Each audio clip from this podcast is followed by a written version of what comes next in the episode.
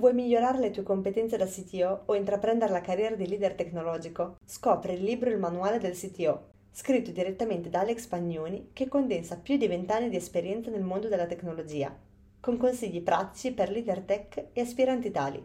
Iscriviti subito alla priority list per rimanere aggiornato sulla data di uscita e riceverlo a un prezzo scontato. Vai su libromanualedelcto.com. Eccoci qua ad un nuovo episodio del CTO Show, rubrica del sito Mastermind dove parlo con un altro leader tecnologico e per chi non è già nel mondo del sito Mastermind potete entrare nella community, basta andare sul sito del sito Mastermind, sitomastermind.it slash community e potete a questo punto entrare in una community di più di 650 persone, eh, tutto gratuitamente e in questa community andiamo ad affrontare tutta una serie di argomenti che sono di interesse sia per chi vuole diventare leader tecnologico che per chi già lo è. Come in questo caso Francesco Delfino, che è co-founder e chief software architect di Music Match. Oggi parleremo con Francesco di una serie di argomenti che riguardano diciamo, un po' il percorso da startup a scale up, che è un percorso che va sempre visto azienda per azienda perché c'è sempre da imparare ad ogni singola situazione ed è tra l'altro uno di quei percorsi che eh, spesso proprio all'interno del sito Mastermind vediamo appunto da diversi punti di vista. E, peraltro le problematiche che ci possono essere in un passaggio di questo genere sono tante, sia dalla fase di startup a poi quando si scale up, perché ogni volta è come essere una nuova azienda, diciamo così, per tutta una serie di motivi che abbiamo visto più volte, che vedremo anche appunto qui con, con Francesco. Tant'è vero che all'interno del sito Mastermind abbiamo anche proprio un team dedicato di consulenza che è Accelerant, che serve proprio ad aiutare le aziende in queste fasi. Ma adesso io mi taccio e passo la parola direttamente a Francesco. Innanzitutto benvenuto al sito show e eh, ti lascio introdurre così eh, chi ci ascolta può sentire direttamente dalla tua voce chi sei e qual è stato il tuo percorso che ti ha portato fino ad oggi. E grazie Alex dell'opportunità, grazie a tutti diciamo, per uh, gli ascoltatori. Diciamo. Eh, beh, come hai già detto, io sono co-founder e chief software architect di eh, Music Match. Ovviamente, diciamo, i capelli bianchi, quindi questa non è la mia prima esperienza, diciamo, anche se mi piacerebbe che lo fosse stata. Insomma. Io ho iniziato, diciamo così, la mia carriera Uh, subito dopo l'università partecipando a un consorzio di ricerca, mi sono laureato a Napoli alla Federico II e lì ho avuto l'occasione di conoscere, diciamo, tramite il mio correlatore, il professor Giorgio Ventre, uh, Marco Palombi. Marco Palombi aveva, era un blogger della, parliamo di 2001, quindi diciamo praticamente 21 anni fa, sembra diciamo ieri, però già c'era stato lo, lo boom, diciamo così, della New Economy, no? quindi già c'era stata una prima ondata di aziende. Vero. E lui è, è, diciamo, da blogger della, diciamo, della prima, di primo pelo, diciamo così, aveva intravisto, diciamo, un, aveva intravisto un problema di quelli che erano tutte le aziende, diciamo così, tutti i servizi che erano nati fino a quel momento. E aveva scritto anche un blog post che, diciamo, ho, diciamo così, te lo metto nelle risorse, insomma, perché è ancora disponibile su archive.org, no? questo sito che diciamo in un certo senso fa fotografie cicliche de- della rete. Ed è, per chi è un po' negli anni come me è un po' nostalgico diciamo è, è una cosa bellissima poterla riguardare e effettivamente verificare se quello che si ricorda è effettivamente quello che è successo perché poi col tempo si distor- un po' le cose si dis- vengono distorte diciamo così. E quindi lui scrisse questo blog post che intitolò The Lonely Net. Era 2001 e, cioè Facebook sarebbe nato nel 2006 per esempio e, vede, e si, si, vede però che c'è già tutto diciamo quello che è l'embrione di quello che sarà il social network e infatti c'era l'idea che la rete non era un posto in cui star da soli, in cui si potesse comunicare, non c'erano, ICQ era l'unica piattaforma di instant messaging, non c'era niente però che collegasse diciamo, le interazioni web con interazioni sostanzialmente umane. E quindi ci venne questa idea diciamo, di fondare questa società. La società in realtà si chiamava T-Pic, eh, però è nota in Italia per, col nome di Splendor perché è stato il brand con cui la, la, diciamo così, abbiamo avuto un successo in consumer sostanzialmente. E in pratica cosa abbiamo fatto? Abbiamo unito in un certo senso una piattaforma di eh, content management con uh, servizi e notifiche instant messaging. Abbiamo diciamo così, dato la possibilità di interagire alle persone su contenuti, un po' simile a quello che fai adesso con uh, praticamente qualsiasi social network che è nato da quel momento in poi sostanzialmente. Eravamo anche abbastanza in, diciamo, visionari, forse troppo diciamo, per quel periodo, perché in pratica a un certo punto eh, ci, il, i, i, blog eh, diciamo, realizzavamo che erano stretti e quindi cominciamo a introdurre una funzionalità diciamo, chiamata audiocast. In pratica potevi fare una live dal telefono, telefonando a un numero diciamo così, a pagamento, ovviamente perché volevamo monetizzare, e per esempio da una manifestazione, da un evento, potevi diciamo commentarlo in, in tempo reale e, e, questo consentiva ai tuoi ascoltatori, diciamo, ai tuoi sottoscrittori del blog di ricevere, diciamo, queste informazioni in audio in tempo reale. Abbiamo anche costruito praticamente elabora- la piattaforma sottostante era open source basata su Jabber, che poi per intenderci il protocollo che Google ha utilizzato nella sua prima release di Google Talk sostanzialmente ed è anche lo stesso protocollo che incidentalmente ha usato WhatsApp nei primi anni in pratica. Quindi nei fatti diciamo avevamo fatto un social network usando la stessa tecnologia di WhatsApp e Google, però poi alla fine non ci siamo riusciti a sfodare, cioè abbiamo avuto una fantastica exit nel 2006, no? sostanzialmente però non abbiamo potuto dire di aver fatto Facebook o WhatsApp o qualsiasi di questi grandi conglomerati, eh, diciamo, eh, eh, diciamo così, tech che sono nati negli Stati Uniti. Per cui ci siamo messi, cioè per cui mi sono un po' messo a riflettere cosa è andato male realmente. Cioè, male male niente, però cosa non è andato come poteva essere. E in effetti diciamo, abbiamo intravisto un po' di problematiche. Innanzitutto abbiamo avuto Uh, paura di scalare, no? Un po' ci siamo, eh, il business è funzionato in una maniera tale per cui noi uh, sovvenzionavamo con i nostri stessi soldi che facevamo dalla parte uh, business il servizio consumer e questo ci poneva diciamo tantissimi problemi in termini di insomma poter crescere alla velocità con cui poi sono cresciute queste altre aziende che ti ho nominato. Poi c'era un, un altro problema eh, di tipo, diciamo così, più logistico barra geografico. No? In pratica, diciamo, è vero che era già scoppiata la prima bolla della New Economy, però non c'erano ancora imprenditori di secondo, diciamo, eh, che in un secondo round volessero reinvestire su start-up italiani in una maniera abbastanza, diciamo, forte e convinta, come succedeva già negli Stati Uniti. No? Quindi l'accesso ai capitali non era lo stesso sostanzialmente di quel che si poteva avere negli, negli Stati Uniti. E poi c'era tutto l'ecosistema attorno che mancava. Vi ricordo che praticamente per sovvenzionare, diciamo, la crescita di Splinter, noi praticamente dovevamo eh, diciamo più o meno comprare due o tre server al mese sostanzialmente e, e dovevi pianificare bene l'acquisto perché eh, si trattava di ordinare, far arrivare le parti, farle montare, far installare, insomma tutte cose che poi fortunatamente il cloud, diciamo così, eh, ci ha fatto dimenticare che fosse necessario fare, diciamo così. E quindi alla fine, vabbè, diciamo, è una storia di, posso dire che è una storia di successo perché chiaramente diciamo, abbiamo fatto una vendita, siamo entrati a far parte del gruppo RCS, quindi voglio dire, è, è personalmente un successo, però poteva sempre essere di più di questo sostanzialmente. E quindi resta comunque sempre un po' di amaro in bocca per dire, eh, diciamo, magari potevamo fare di più, ecco. E, niente, per cui poi abbiamo venduto diciamo, eh, questa realtà e siamo entrati sostanzialmente in RCS dove la piattaforma per un po' ha cominciato a, ha continuato a crescere e praticamente fai conto in un paese da uh, eh, 50 milioni di abitanti, 60 milioni di abitanti, che l'Italia facciamo tipo al mese 38-40 milioni di unique visitors, quindi eravamo praticamente a livello di un sito come Repubblica, ovviamente chiaramente distribuito su tutti i blog della piattaforma e così via.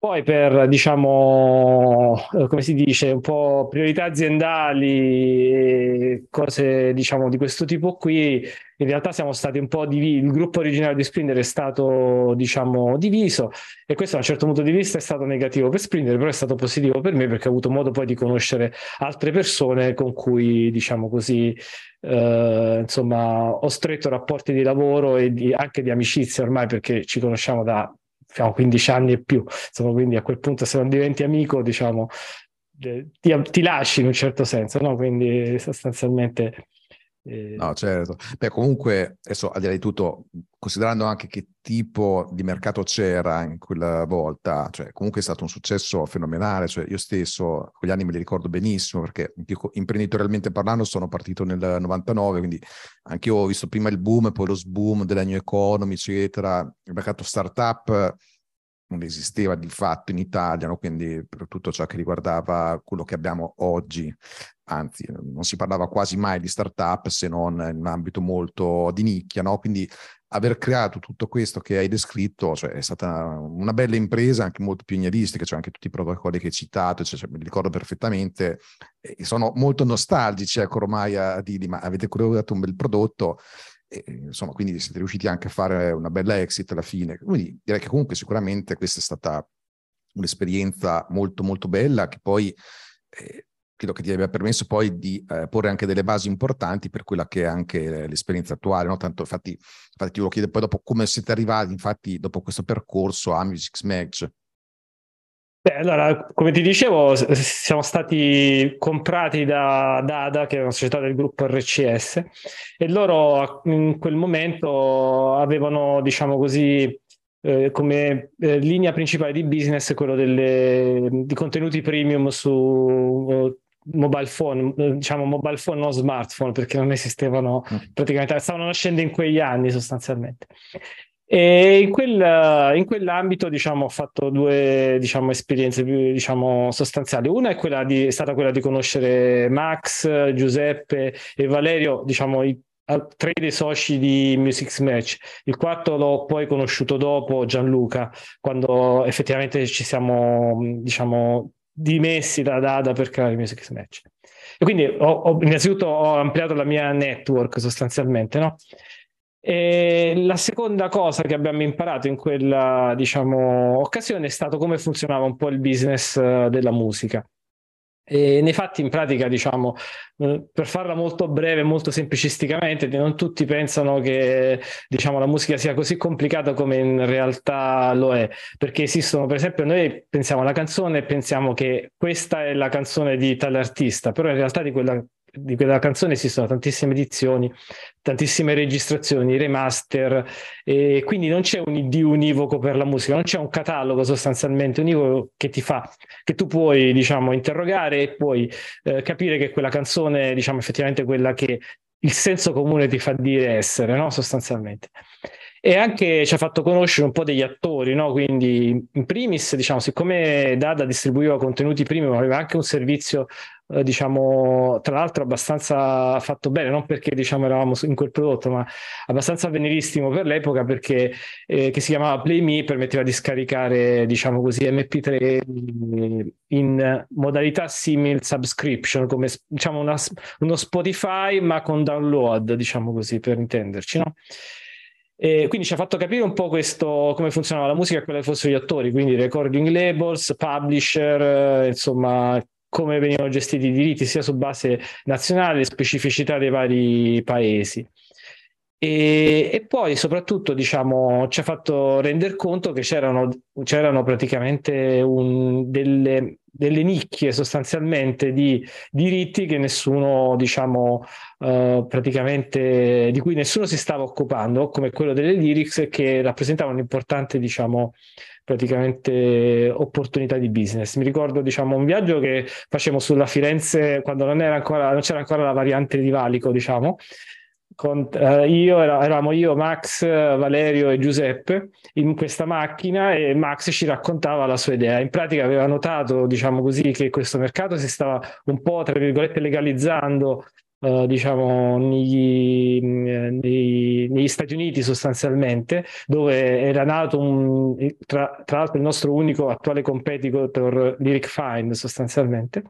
E però tutti questi generi di diritti erano trascurati completamente nel, nel um, diciamo così nel resto del mondo. In primis in Italia dove chiaramente eravamo, avevamo un possibilità di vedere con un occhio privilegiato diciamo, le condizioni di mercato. E quindi aveva anche notato, tra l'altro, che praticamente eh, la maggior, diciamo, che i siti di Lyrics erano un ottimo veicolo per la promozione della musica, quindi delle subscription per il servizio per il MI, perché Max si occupava diciamo, del lancio di questo servizio. Unendo questo col fatto che il mercato de- degli, degli smartphone si stava, diciamo così, un po' stava fagocitando il mercato dei, dei, contenuti mobile e dall'altro punto di vista eravamo tutti pendorali tra Bologna e Firenze in un certo senso e questa cosa cominciava diciamo, a pesare alla fine diciamo, ci propone questa cosa e noi diciamo, accettiamo con insomma tanto, tanto entusiasmo praticamente e quindi siccome eravamo come ti ho detto prima no? Eh, c'era Max e Gianluca come parte più commerciale, business development. Ed eravamo poi tre soci, tra virgolette, tecnici. Valerio che si occupava già in Dada RCS della parte di gestione dei diritti musicali e dei contenuti musicali. E quindi a lui delegamo tutta l'infrastruttura per l'interfacciamento con, diciamo così, i publisher praticamente.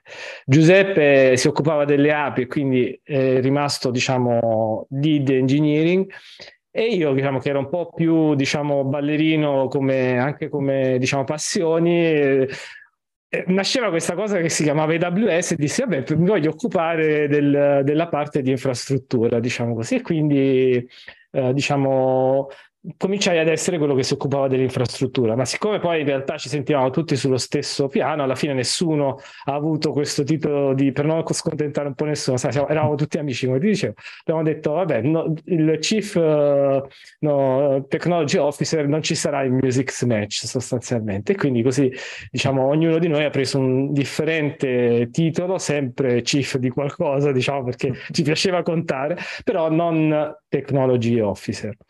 Ma infatti su questo ti volevo proprio chiedere perché il tuo titolo non è quello di CTO, no? Perché l'esperienza precedente sostanzialmente eri proprio responsabile tecnologico e forse avevi anche proprio il ruolo di CTO, adesso in questo caso no, cioè qual è la tua interpretazione che ti ha portato a, a non avere proprio questo ruolo? Almeno allora, come di... titolo, diciamo, come sigla. Allora, ti, ti, dirò, diciamo, in realtà per un certo periodo poi l'ho assunto questo, perché insomma, mm. siccome sono uno che, a cui piace prendere tanti no, gadget tecnologici, a un certo punto praticamente riuscì a farmi eh, praticamente eh, fummo invitati perché avevamo un ottimo rapporto con Google a un, un Google I.O. per presentare abbiamo una, una versione nuova no- della nostra app mobile eh, siamo sempre stati lì a rincorrere nuove feature proprio per, evitare, per, per cavalcare que- quest'onda. E quindi quell'anno si presentavano i Google Glass. Non so se ti ricordi il, sì, sì. la presentazione con uh, Sergei che si lanciò dal paracadute, diciamo, ed entrò dentro la convention. E quindi era, cioè, Chiaramente si pensava che quello fosse il futuro, o comunque diciamo forse lo sarà, ma non in quello stesso form factor. Mm. Eh, e quindi in pratica diciamo presentano, dicono a ah, tutti quanti praticamente avranno questi eh, no, Google Glass in faccia, diciamo così, vestiranno questi Google Glass e il mondo sarà augmented reality, bla bla bla potete averli gratis, cioè no gratis, potete pre- averli in preview pagando registrandovi a questo boot però solo per gli americani. Perché ho detto, vabbè, cioè questa diciamo è discriminazione, voglio dire. No. E quindi ho detto, vabbè, la fila da buon italiano, diciamo, cerco di farla lo stesso, no? Quindi praticamente faccio questa fila, arrivo lì e lì avevo, diciamo, mm, eh, non so se pubblicità American Express, non so se sai, no, si può fare la domiciliazione praticamente dell'indirizzo temporanea. Sì. E quindi andai lì e dissi: Vabbè, io non ho il passaporto americano, però per gli americani questo fatto di avere, non avere il passaporto, come sai, non è un problema, basta che paghi le tasse e puoi pagare, no? Loro non conta se il passaporto. Dice: No, ma lo puoi avere lo stesso, noi non è che controlliamo.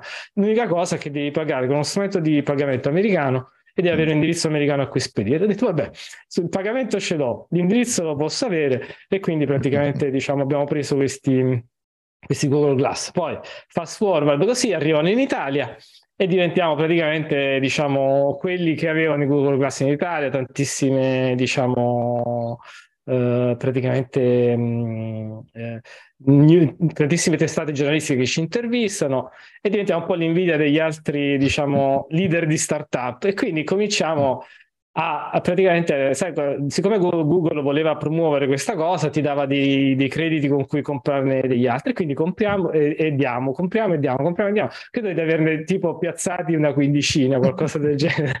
Eh, quindi, si, esatto.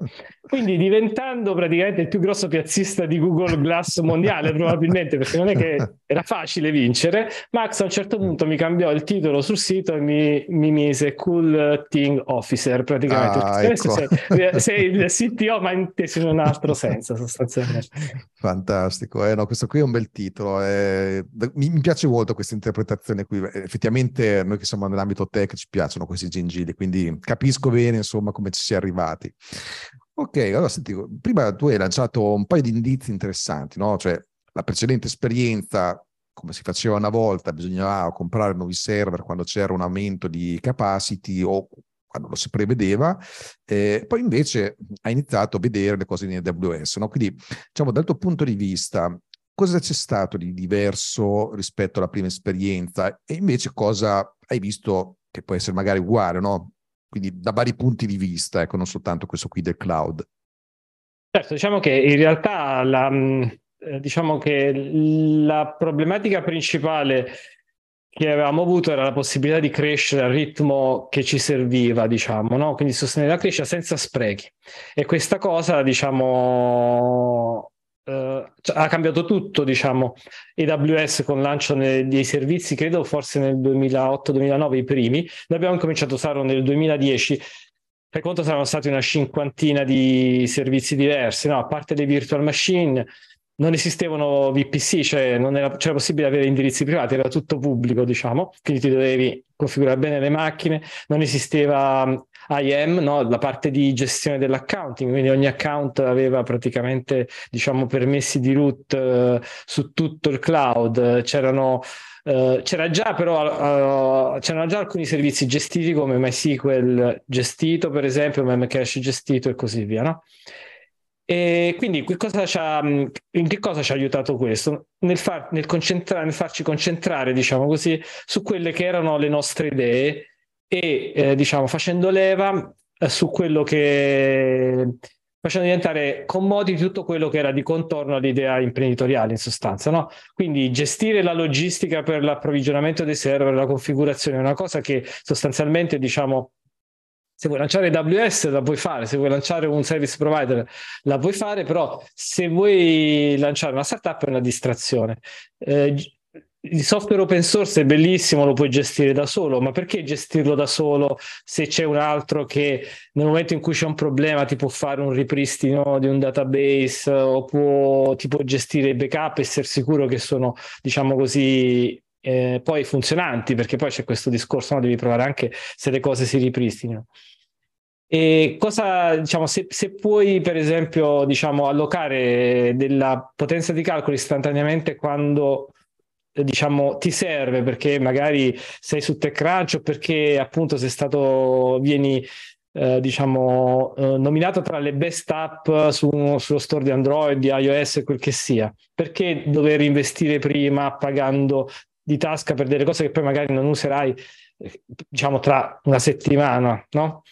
E, e, quindi questa possibilità di concentrazione, diciamo così, è una delle cose principali che è cambiata grazie al cloud, grazie a AWS, ma non solo AWS, Azure, Google Cloud, cioè insomma, eh, oggi sono abbastanza equivalenti, diciamo, come feature. Noi al tempo scegliamo AWS perché eh, diciamo AWS era l'unico che forniva un approccio, era una cosa nuova. AWS era l'unico a fornire un approccio infrastructure as service. Non, era, non eravamo sicuri di voler abbracciare tipo il platform di Azure o il platform di Google, al tempo erano tipo quello di, di Google si chiama App Engine praticamente, esisteva già, no?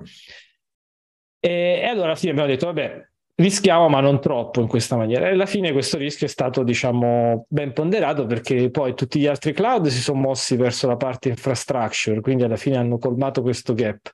E la parte diciamo di gestione vera e propria è molto più focalizzata sulla gestione di applicazioni open source se vogliamo, no? quindi uh, MySQL, Postgres, Redis cose del genere, piuttosto che effettivamente diciamo, servizi proprietari. Poi quelli ci sono perché fanno molto comodo, tipo DynamoDB, no, Lambda nel caso di AWS, però in effetti puoi usare AWS ed, ed avere successo senza toccarli.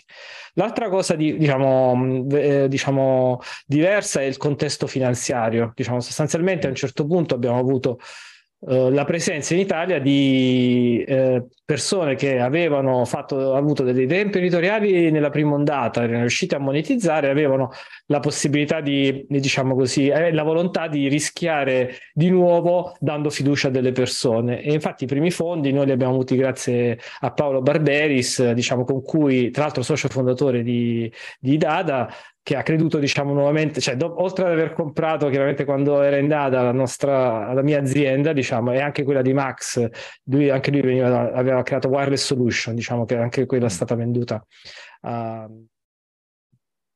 da RCS.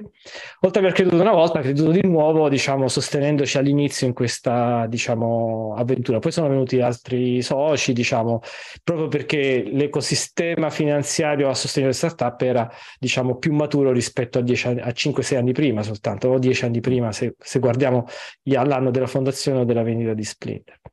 Cosa è rimasto, diciamo, invece uguale? E sostanzialmente anche in questo caso abbiamo avuto un approccio ibrido, no? un po' B2C, un po' B2B. All'inizio, diciamo, noi siamo nati occupandoci come API provider eh, e diciamo, fornitore di lyrics per, le, per praticamente siti, diciamo, web. Ben presto però ci siamo oh, accorti che questo non ci differenziava abbastanza da quello che ti ho nominato essere l'allora competitor, no? Refine e soprattutto non ci consentiva di scalare il catalogo in maniera, diciamo così, eh, internazionale come volevamo. Per cui alla fine la decisione che prendemmo dietro tante incertezze fu, ok, sa- facciamo sub-licensing a uh, siti, ma, non, uh, ma la gestione nelle mobile app, che, la, che, era la cosa cool del momento, gestiamola in house e la usiamo per poi, diciamo, creare contenuti sostanzialmente.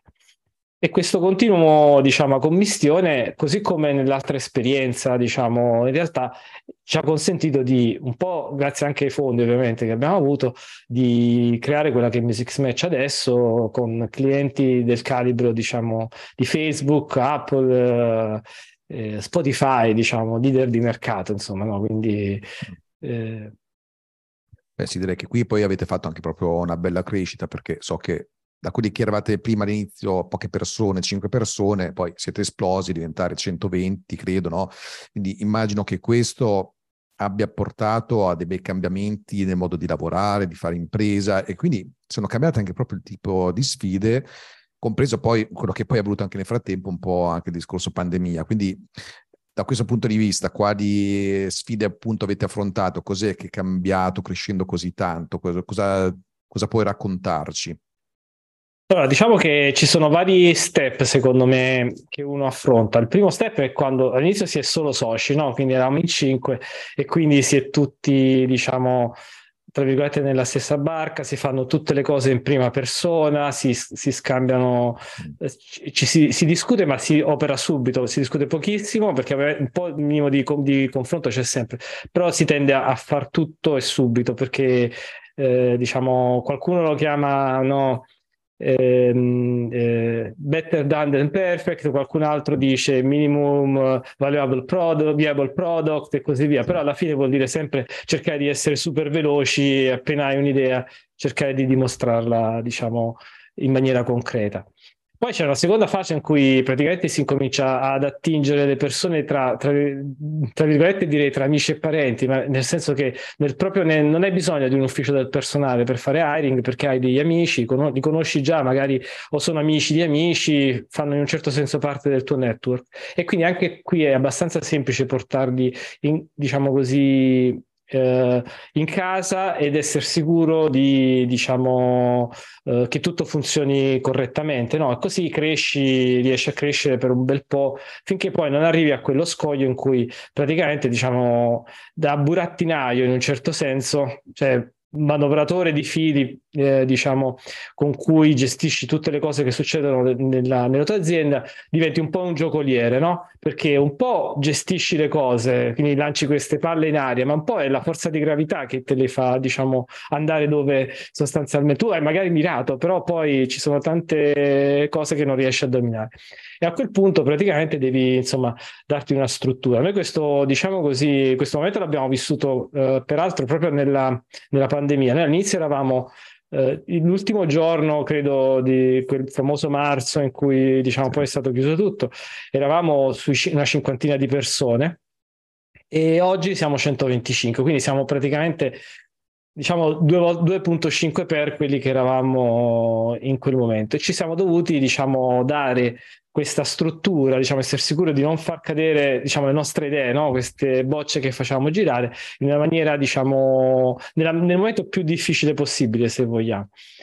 E in realtà, però, alla fine, eh, diciamo, è stato molto naturale per noi l'approccio al, allo smart working come meccanismo di sia di eh, diciamo responsabilizzazione delle persone oggi si parla molto spesso no? C'è, eh, la notizia del giorno è di Elon Musk che dice non più remoti perché non ti puoi fidare eccetera eccetera in realtà diciamo da quella che è la mia esperienza, diciamo, uno da remoto lavora di più, sei più concentrato. È chiaro che ci vogliono dei momenti, diciamo, di praticamente eh, condivisione e di, di, diciamo, di team building, no? Per, per quello è il termine corretto. Però in realtà se, se tutto è corretto, praticamente, diciamo, può funzionare lo stesso e anzi anche meglio in modalità ibrida.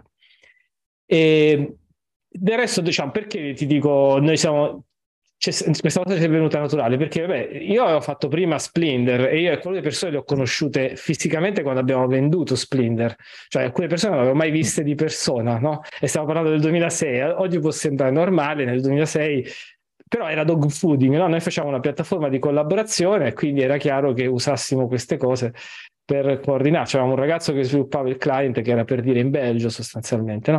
Mm. Il CMS era sviluppato in Belgio da un altro ragazzo. E poi, per esempio, all'inizio fatto, in cui abbiamo fatto un segreto, ho detto abbiamo attinto da amici e parenti. Un ragazzo che ha lavorato con noi lavorava da Barcellona e noi diciamo, avevamo trovato vari pattern per farlo sentire diciamo che lavorasse con noi, tipo avere un monitor con il suo viso contemporaneamente, diciamo, permanentemente presente, no? quindi una forma di telepresenza no? da Barcellona.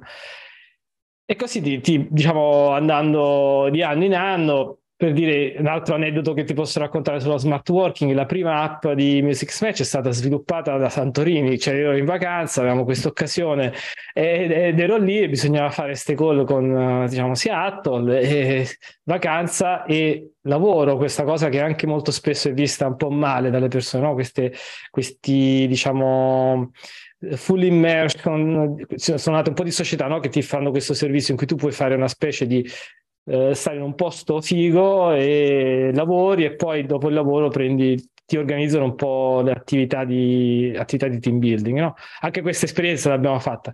Quindi alla fine, diciamo, eh, quando siamo entrati in lockdown, no? al di là di tutti i problemi sostanzialmente condivisibili da tutti, no? la mancanza della libertà, la preoccupazione per i cari e così via, in realtà il mettere su diciamo, un modello di lavoro ibrido è stato abbastanza semplice e naturale. E l'abbiamo riassunto poi in un blog post fatto da Marco, diciamo, che si è aggiunto uh-huh. come socio da qualche anno, ex uh, Nokia, ex Google, ex Uber, in cui praticamente abbiamo spiegato la nostra idea di ufficio che si, senti, che si sintetizza sostanzialmente in uh, rendere l'ufficio come casa e la casa come l'ufficio, diciamo una cosa molto mm. semplice eh, che semplicemente fa capire che eh, diciamo la, la, volontà di abbattere la barriera di, in questi due scenari. Poi grazie sempre a Marco ci siamo organizzati molto bene da un punto di vista poi operativo, no? perché diciamo, chiaro, belle parole, eccetera, però poi devi fare dei progetti, devi portare dei risultati. E quindi grazie alla sua, diciamo così, eh, esperienza no? in, in, grandi aziende, medie aziende, così via, abbiamo, diciamo, un, abbiamo seguito una classica struttura no? a matrice in cui hai aree funzionali e poi c'hai squad e team che lavorano su obiettivi, diciamo, oggettivi, se, nel nostro caso semestrali, poi chiaramente diciamo, questo dipende, dipende un po' dall'azienda. Ecco. E tra l'altro, diciamo, a quel punto avete raggiunto anche un certo tipo di dimensione per la quale poi diventa importante anche iniziare a parlare di un argomento di cui da qualche tempo effettivamente poi si parla in generale, no? che è quella della DevEx, cioè della Developer Experience, perché soprattutto poi in un periodo come questo in cui abbiamo anche una questione proprio di attrarre e trattenere talenti, ecco, il modo in cui eh, gli sviluppatori lavorano in azienda conta, cioè contava anche una volta, ma a oggi a maggior ragione, soprattutto poi se c'è un modello di anche, come l'hai spiegato tu, di hybrid office, quindi modello collaborativo sul quale ovviamente poi voi partivate con un certo vantaggio, visto che eh, è stata proprio un'esperienza imprenditoriale. Quindi volevo chiederti proprio Music Match eh, se avete qualche politica specifica in termini di DevX, come la possiamo anche definire tra l'altro, perché di DevX ci sono più definizioni, eh? alcune vanno più proprio dell'esperienza che ha lo sviluppatore in sé, eh, altri invece un po' più verso il tooling che usano gli sviluppatori, quindi sono diverse interpretazioni del termine. Quindi volevo sapere intanto qual è la tua e poi cosa ha fatto il Music Match a riguardo. Sì, diciamo, guarda, eh, colgo al balzo questa tua affermazione che infatti la definizione è abbastanza, diciamo, ballerina. Nei fatti può essere tutto, può essere nulla, no? E può andare semplicemente da un onboarding un po' più strutturato a una forma integrata di, eh, di tool ed empowerment del, dello sviluppatore per poter raggiungere i suoi risultati. Noi diciamo eh, ci siamo arrivati pian piano praticamente eh, in un certo senso perché era una cosa abbastanza naturale, alla nostra forma chiaramente di DevEp, che è un mix di diciamo, tool, onboarding strutturato e documentazione, questa è la nostra visione. E in pratica all'inizio noi, cioè quando sei po' piccolo, la cosa più difficile è assicurarti poi che i servizi sono su 24 x 7, no? E quindi abbiamo fatto quello che normalmente viene, diciamo, normal- come uno dei pillar, diciamo, della DevEx, quello l'empowerment di tutti i gruppi di sviluppo nel deployment, nella gestione dell'infrastruttura con un meccanismo di rotazione sostanzialmente e documentazione delle casistiche di praticamente default. Ogni venerdì, diciamo, adesso non è un gruppo di tutti gli sviluppatori perché chiaramente siamo diventati troppi. Diciamo che quelli che possono avere un po' più seniority e che stanno più in azienda, facciamo una checklist per verificare diciamo, cosa è successo nella settimana, quali sono le problematiche della settimana, aggiorniamo la documentazione di servizio e praticamente diciamo, eh, configuriamo, e riconfiguriamo i tool necessari per l'attività diciamo, eventuale di gestione delle emergenze durante il weekend. Questa è la prima forma embrionale. Per fare questa cosa in maniera semplificata, poi abbiamo, diciamo, ci siamo un po' ispirati al, eh, diciamo, mm, eh, code spaces no, di GitHub mm. però fatto un po' in casa, diciamo sostanzialmente. Ovviamente usiamo Visual Studio Code come base, ma non Code Spaces come infrastruttura. E, e l'idea è quindi, siccome devo gestire queste, devo dare queste mansioni, devo far accedere a questa documentazione, avere dei tool particolari allo sviluppatore, lo faccio fornendogli un ambiente preconfigurato. Quindi lo sviluppatore non deve, eh, diciamo, configurarsi da solo l'ambiente di sviluppo o semplicemente la, l'ambiente con cui accedere ai server, quindi verificare, che ne so, eh, le credenziali AWS o per poter fare certe operazioni o Kubernetes o quel che sia, ma ha già tutto in un ambiente configurato, deve solo fare un check che effettivamente può fare quello che sono, diciamo, le, le sue mansioni per questa forma di, diciamo, di eh, reperibilità o anche per, per, lo sviluppo. Questo che cosa, diciamo, aiu- in che cosa aiuta oltre che nella reperibilità? O aiuta anche nell'onboarding, perché molto spesso si parla di sviluppatori no, full stack, molto spesso si vogliono prendere persone che hanno diverse skill perché così possono essere duttili, possono essere girate su diversi progetti, diverso, possono essere, tra virgolette, usati a diversi scopi. Qual è però il drawback? È che queste persone chiaramente tendono a, ad essere, eh, diciamo, come dire, affezionate al loro modo di fare le cose o comunque possono fare le cose gli uni diversi dagli altri, tutti in modi ugualmente corretti. Solo fornendo, diciamo, un ambiente preconfigurato, chiaramente siamo sicuri che c'è un linguaggio comune tra diciamo tutti. Quindi diciamo che eh, questo è il secondo pillar con cui noi abbiamo affrontato questo, questo diciamo così, obiettivo, cioè la preconfigurazione e l'onboarding facilitato sui nostri servizi. Il terzo pillar è diciamo, l'inner source. Eh, ovviamente diciamo, questa è una cosa di cui se ne parla molto e non sempre applicabile. Per esempio, abbiamo alcune porzioni vecchie della codebase che malaguratamente per dire hanno una credenziale di autenticazione dentro, no?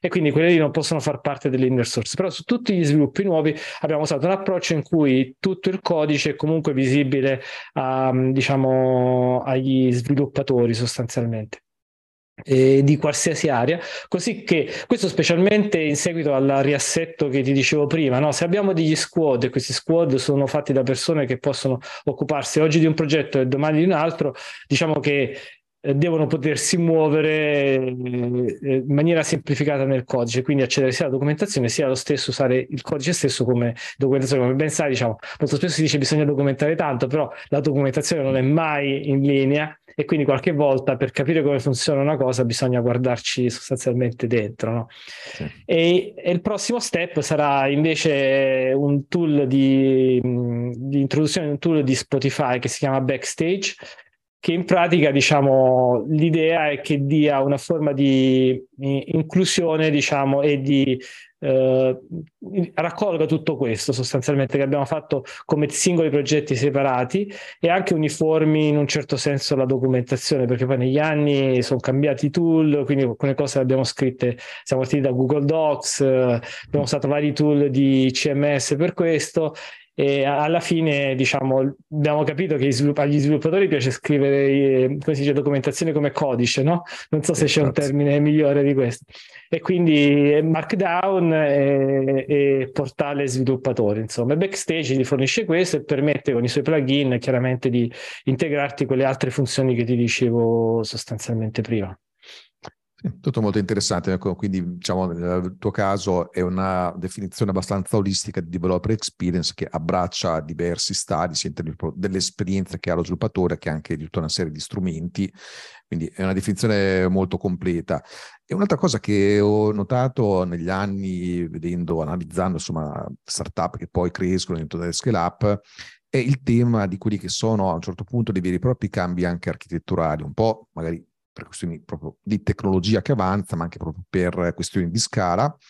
E una cosa che diventa abbastanza inevitabile, la gestione del debito tecnico, che per forza di cose si accumula nel tempo. No? Tanto sappiamo che il debito tecnico, quello vero, non è semplicemente codice scritto male da degli sviluppatori, quella è un'altra cosa in realtà. Debito tecnico è una serie di compromessi che tipicamente sono studiati e che portano appunto a delle scelte che a un certo punto però probabilmente dovranno essere ripagate, no? un po' questo perché ce lo fa chiamare debito. Ecco, quando siamo in una stazione di startup ci può essere è anche sensato magari crearne un po' di questo debito tecnico, ma a un certo punto, poi quando l'azienda cresce, il prodotto si è affermato, il mercato ha riconosciuto la verità del modello, eccetera, poi è inevitabile che si debba un po' affrontare questo debito. Quindi volevo capire nel tuo caso eh, cosa anche qui hai potuto sperimentare nel tempo da questi punti di vista qui, quindi sia cambi architetturali che gestione del debito tecnologico.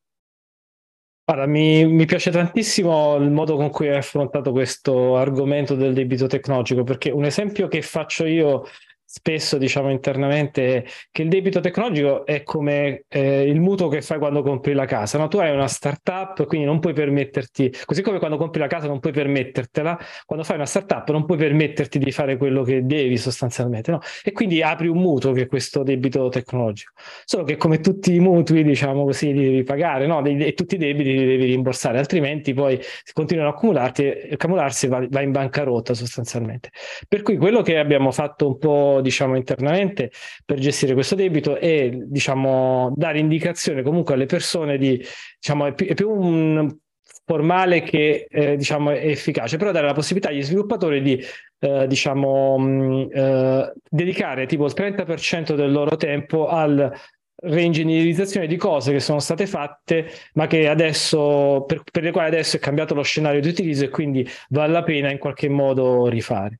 Poi ci sono anche delle, dei, queste diciamo, diciamo così, in un certo senso è una forma di self-consciousness, no? E fa parte anche un po' della developer experience, è un altro, in un certo senso, pillar, no? Rendere le persone res- i developer responsabili delle scelte di quelle che sono strategiche dell'azienda, in un certo senso. Questa scelta di recuperare è una cosa strategica, recuperare il debito è una cosa strategica per, per l'azienda.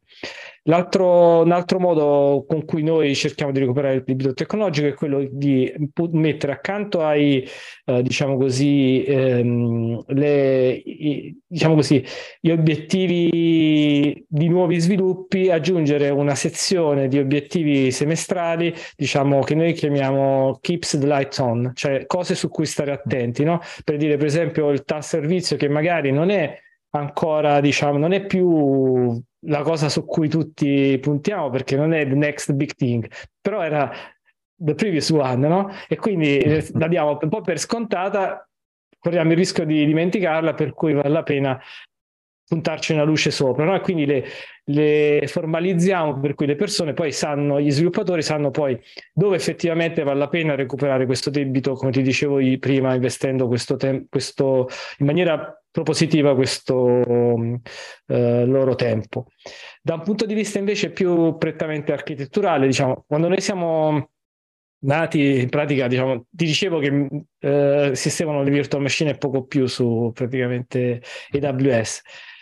Da allora però abbiamo subito pensato di che eh, diciamo, mh, eh, non fosse eh, corretto eh, impostare, diciamo così, l'azienda, la parte tecnologica su, su un, come dire, una imitazione di quello che poteva succedere in un data center classico in, in, pratica, diciamo, dall'inizio, al tempo, diciamo, eh, era molto comune prendere, installavi, che ne so, un web server, gli davi un nome bellissimo, tipo una stella o cose del genere. Noi le macchine non abbiamo mai dato alcun nome, sostanzialmente, per evitare di affezionarci, perché tu se nomini, se, se dai un nome a una cosa, no, ti ci affezioni e sembra, diciamo, quasi un, come dire, uno sgarro distruggerla per farne una nuova. Invece le nostre macchine sono sempre chiamate come di Amazon sostanzialmente, no?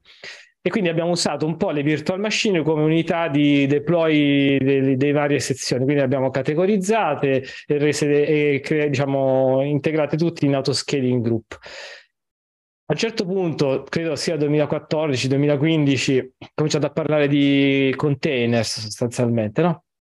E quindi praticamente il modo con cui avevamo gestito quelle cose a quel tempo ci ha reso estremamente semplice la migrazione perché nei fatti noi avevamo delle macchine virtuali, però erano delle macchine virtuali di scopo in un certo senso, no? quindi io avevo la macchina virtuale che eseguiva una sola applicazione. Trasformare quella, quello scenario in uno scenario a container è stato estremamente semplice. No? E quindi abbiamo migrato tutta la nostra architettura su, su Docker. A quel punto, diciamo, una volta che eh, hai, mm, eh, diciamo così, un, uh, un uh, scenario a container, ti accorgi eh, che è necessario, diciamo, una forma di gestione di questa, di questa infrastruttura. L'abbiamo un po' fatta i primi tempi a mano, c'era, nel senso se ti ricordi, diverse o, mm, diciamo, tecnologie, mm, eh, diciamo, competitive in quel momento c'era Swarm di Docker, c'era Mesos, non era chiaro praticamente cosa avrebbe vinto, quindi un po' ce la siamo fatti, l'orchestrazione diciamo così dei container ce la siamo fatti in casa per qualche anno, a un certo punto questo è stato un po' un debito tecnologico, come dicevamo prima. Abbiamo deciso più o meno a partire dal 2020, dopo avevamo già fatto qualche sperimentazione, però in maniera consistente dal 2020 abbiamo cominciato una migrazione, diciamo, di tutto eh, quello che era il nostro servizi su Kubernetes praticamente. Quindi siamo andati, se posso dirlo, davanti, in, diciamo, da un punto di vista architetturale, in almeno, tre, in almeno due migrazioni sostanzialmente. Dal punto di vista applicativo, uguale più o meno. Cioè nel senso che abbiamo, siamo partiti da mm, molto spesso, diciamo, eh, per esempio c'avevamo uno dei, mm, quando siamo partiti nel 2010, uno dei, dei, soci, Valerio, era uno dei più grandi perlisti, diciamo, italiani, quindi mm. avevamo una serie di procedure che, in piedi che praticamente riuscivano a passare questi, poi erano file, quindi per, no, sarebbe, era un linguaggio fatto apposta per lo scopo di parsare file, no? E, ehm, praticamente quindi eh, avevamo scritto un po' tutta la parte di ingestione dei publisher era stata scritta in Perl eh, e quindi in pratica diciamo ci siamo trovati a un certo punto con la necessità di migrare semplicemente perché non c'erano più programmatori Perl sul mercato mm. abbastanza bravi da poter capire quelle cose Quelli, quello che avevi vabbè chiaramente non voglio parlare male di nessuno però in realtà molto spesso, diciamo, o per persone di una certa età di, come me, potevi trovare che però magari aspiravano non più a fare certi ritmi, non avevo, diciamo, francamente non ho più la creatività di quanto avevo quando avevo 20 anni o 30 anni, no? quindi alla fine abbiamo preso questa decisione di migrare da un punto di vista di linguaggi anche le cose passate e consolidare più su Node sostanzialmente come piattaforma. Node già l'avevamo usato in alcuni contesti internamente all'azienda, adesso stiamo usando sempre di più, quindi siamo andati da un punto di vista di applicazioni, abbiamo fatto una migrazione tra, da Perl e PHP verso diciamo nuove versioni di PHP e anche soprattutto Node. E tutto questo, diciamo, ci è stato, diciamo così, facilitato perché ogni volta che praticamente mh, eh, c'è stata la possibilità di dismettere qualche cosa gestito da noi, in favore di qualche cosa gestito da AWS l'abbiamo fatto e abbiamo diciamo così eh, liberato del tempo. Per esempio noi siamo stati utilizzatori di Elasticsearch sin dalla versione 1 adesso siamo credo alla 7 o alla 8 non ho perso il conto e in pratica uh, diciamo ci siamo tolti questo diciamo dente malato tra virgolette poggiandoci sulla versione open search di AWS tra l'altro siamo proprio perché eravamo un, un uh, utilizzatore diciamo pluriennale di Elasticsearch siamo stati invitati a Seattle. Sai che qualche volta AWS invita i suoi mm principali customer avere feedback sul prodotto. Loro partono, che ne so, ti fanno una specie di press release di quella che sarà il prodotto per capire tu come la prenderesti, una specie di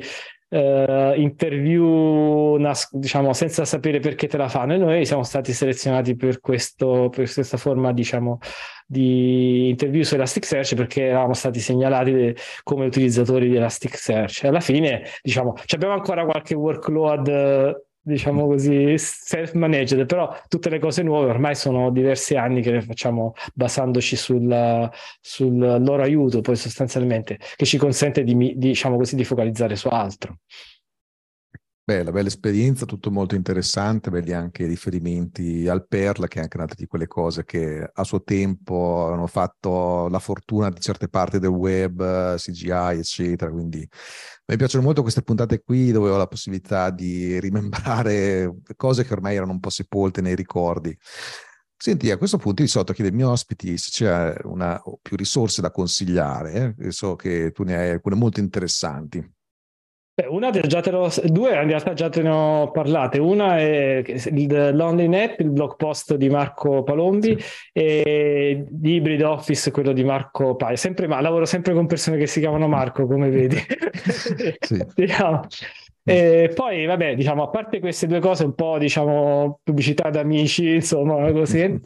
Eh, in realtà, diciamo, una prima cosa che mi sentirei di consigliare è un blog post di Netflix, fece, credo che fosse tipo 2012-2013, in cui loro descrissero come gestivano, eh, diciamo così, la loro infrastruttura, introdussero il concetto di chaos engineering. E quindi è una lettura, è quella, quella cosa, diciamo, in realtà la, la, lessi quando noi già avevamo preso una decisione simile, no? quando ti ho parlato del fatto che non avevamo dato i nomi alle macchine eh, perché volevamo che non affezionarci, no? in un certo senso era perché vedevamo diciamo che si percepiva già che il futuro sarebbe stato quello in cui tu dovevi creare un'infrastruttura resistente e auto, in, diciamo, in autoscaling, capace di reagire in maniera diciamo, opportuna a qualsiasi sollecitazione positiva o negativa ti potesse venire dall'esterno, quindi positiva più utenti, negativa un server che si rompe sostanzialmente. E questa cosa, diciamo, poi si è evoluta, adesso chiaramente è diventata quasi una branca, cioè, no, quasi, è diventata una branca di ingegneria, no? Quindi ci sono i chaos engineer che, che ti creano sostanzialmente effettivamente dei test per poter implementare questo pattern nella tua azienda. Però ci sono anche dei modi abbastanza semplici per poterli eh, per poterlo fare in casa. Uno è che ti fanno anche risparmiare soldi. Uno, per esempio, usare quelli che si chiamano spot instance su, su Amazon. Tu in pratica puoi fare un bid a ribasso no? sul prezzo delle istanze, delle virtual machine e in pratica Amazon, diciamo, se trova uno che ne offre, offre più soldi, te la dismette, quindi ti crea praticamente il, il, diciamo così, il disservizio, tra virgolette, che ti consente di provare diciamo, la, l'affidabilità del tuo servizio. E la, l'ultima, eh, l'ultima no, no, scusami, l'ultima risorsa invece che mi sento di consigliare è una un uh, retrospettiva di un down che ebbe Azure nel 2014 questo anno avvenne tipo, credo, sei mesi o qualcosa del genere dopo un analogo, un evento simile di AWS, no? Su S3. E quindi praticamente, se ricordo bene, per cui diciamo era un momento in cui no, era successo un problema su AWS, Azure aveva provato, diciamo così, a, a cavalcare l'onda e poi si era trovato, diciamo così, in un certo senso con problemi analoghi, diciamo, non uguali. E molto, in maniera molto, diciamo, praticamente eh, Schietta, diciamo il CTO di allora CTO di Azure, non so se ancora è esattamente lui, eh, diciamo Mark Russinovic, eh, presenta quali è, diciamo, fa una descrizione, una retrospettiva di quello che era successo, dando una serie di però di praticamente suggerimenti architetturali, best practice nel, mentre descriveva che cosa era successo. La cosa più, diciamo, i miei i punti principali, diciamo, per me sono sostanzialmente, diciamo, eh, tre sostanzialmente, diciamo, da quel talk. Poi vale la pena sentirlo tutto, diciamo, magari eh, ho, tro- ho, trovato su YouTube, è difficile trovare sui siti ufficiali di, me- di Microsoft in realtà. E in pratica il primo, diciamo, la prima lezione è la differenza, diciamo, come fare correttamente logging e al tempo non esisteva ancora il termine observability sostanzialmente. Quello fu, credo, il, il, termine è stato inventato da Twitter tipo in un blog post del 2016, quindi due anni dopo, no? però c'erano tutti i semi, no? e, ehm, in cui in pratica eh, il CTO di Azure parla di come May in questo, in questo diciamo, presentazione parla di come è il modo giusto per fare logging, no? quindi loggare le cose rilevanti, non loggare le cose non rilevanti e stare attenti sostanzialmente al fatto che le condizioni eccezionali, in quanto eccezionali, sono praticamente più costose in termini di, di eh, eh, richiesta di risorse. Uno dei problemi che loro avevano avuto era proprio questo, no? cioè condizione eccezionale, più logging, più logging, più CPU, più CPU nuova condizione, diciamo, eccezionale, quindi quello che in gergo si chiama shitstorm, per usare un francesismo sostanzialmente.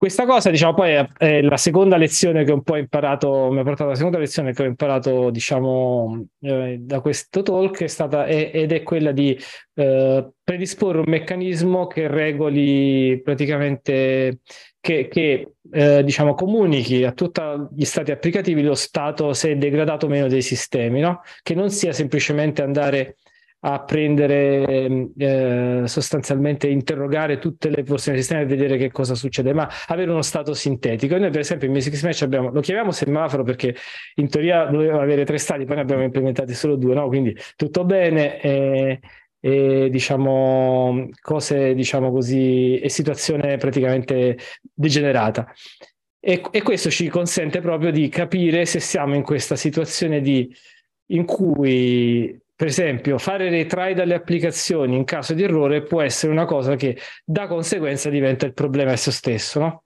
La cosa tipica, qualsiasi sviluppatore diciamo di applicazione mobile, che cosa fa? Siccome vive in un uh, scenario in cui le, le um, chiamate API sono non affidabili, no? Possono, puoi, puoi, passare in una galleria e la chiamata può non ricevere risposta. Quando ricevono qualcosa che non si aspetta, la prima cosa che fa è retry, diciamo sostanzialmente. No? E quindi regolare questo comportamento è la cosa che diciamo è una cosa fondamentale se vuoi scalare in diciamo um, in, um, diciamo, a, a, a, livelli diciamo così, che sono oltre il sito, diciamo, del, um, con tutto il rispetto del, per i supermercati, comunque del, del supermercato dietro l'angolo, no? se vuoi avere milioni di utenti, centinaia di migliaia di chiamate al minuto sostanzialmente. Anche perché non puoi preallocare, non puoi dare troppe, non puoi allocare, preallocarti troppe risorse se non le stai usando sostanzialmente. E poi l'altra, diciamo, un'altra cosa molto eh, simpatica che c'è in questo talk parla di come si gestiscono, cioè è una cosa molto basilare, molto semplice nella, nella, nella sua, diciamo, uh, accezione più semplice. Come, come, devi gestire le eccezioni, come fare eh, le eccezioni del codice, no? Ci sono le due filosofie che ti dicono fail soon o catch all, no? Sostanzialmente. Ci sono tantissima letteratura, diciamo, che ti dice, ah no, devi fail soon, perché se non sai che cosa succede, lo devi praticamente devi, devi, notificare l'errore perché sennò può essere controproducente, vai in uno stato inconsistente e così via. Però la cosa, diciamo, molto interessante che dice nel talk è che è contraria anche alle best practice che in pratica lo stesso, lì parliamo di ambito Microsoft di sviluppo, no? Quindi lo stesso Visual Studio ti dà un warning quando praticamente fai un catch all e che in realtà però esistono catch all e catch all, cioè c'è una differenza. Cioè, il fail soon va bene se tu, hai una, se tu hai una condizione effettivamente che non sai gestire, ma non può essere una scusa per non gestire condizioni che potresti.